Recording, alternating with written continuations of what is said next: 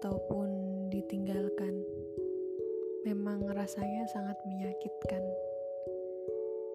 Tapi kita gak bisa nyalahin dia seutuhnya. Karena beberapa orang memang hadir dalam hidup kita untuk memberi pelajaran,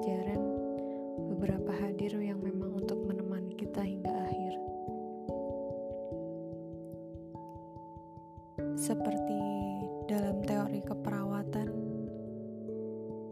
kita pasti mengalami fase berduka yang ada setiap fase yang bergaining menuju acceptance atau menerima. Mungkin bagi orang-orang yang sedang tidak percaya dan belum bisa menerima, hanya butuh waktu untuk menerima semua kenyataan pahit yang mereka dapat.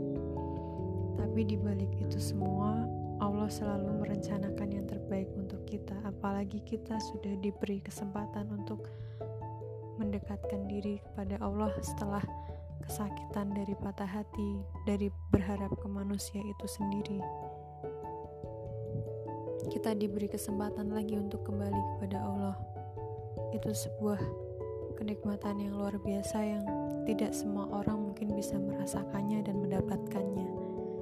Hikmah di balik patah hati yang saya rasakan adalah saya merasa ditegur langsung oleh Allah. Saya merasa memang banyak yang kurang dari saya untuk saya perbaiki untuk kehidupan yang lebih baik tentunya untuk mempersiapkan diri untuk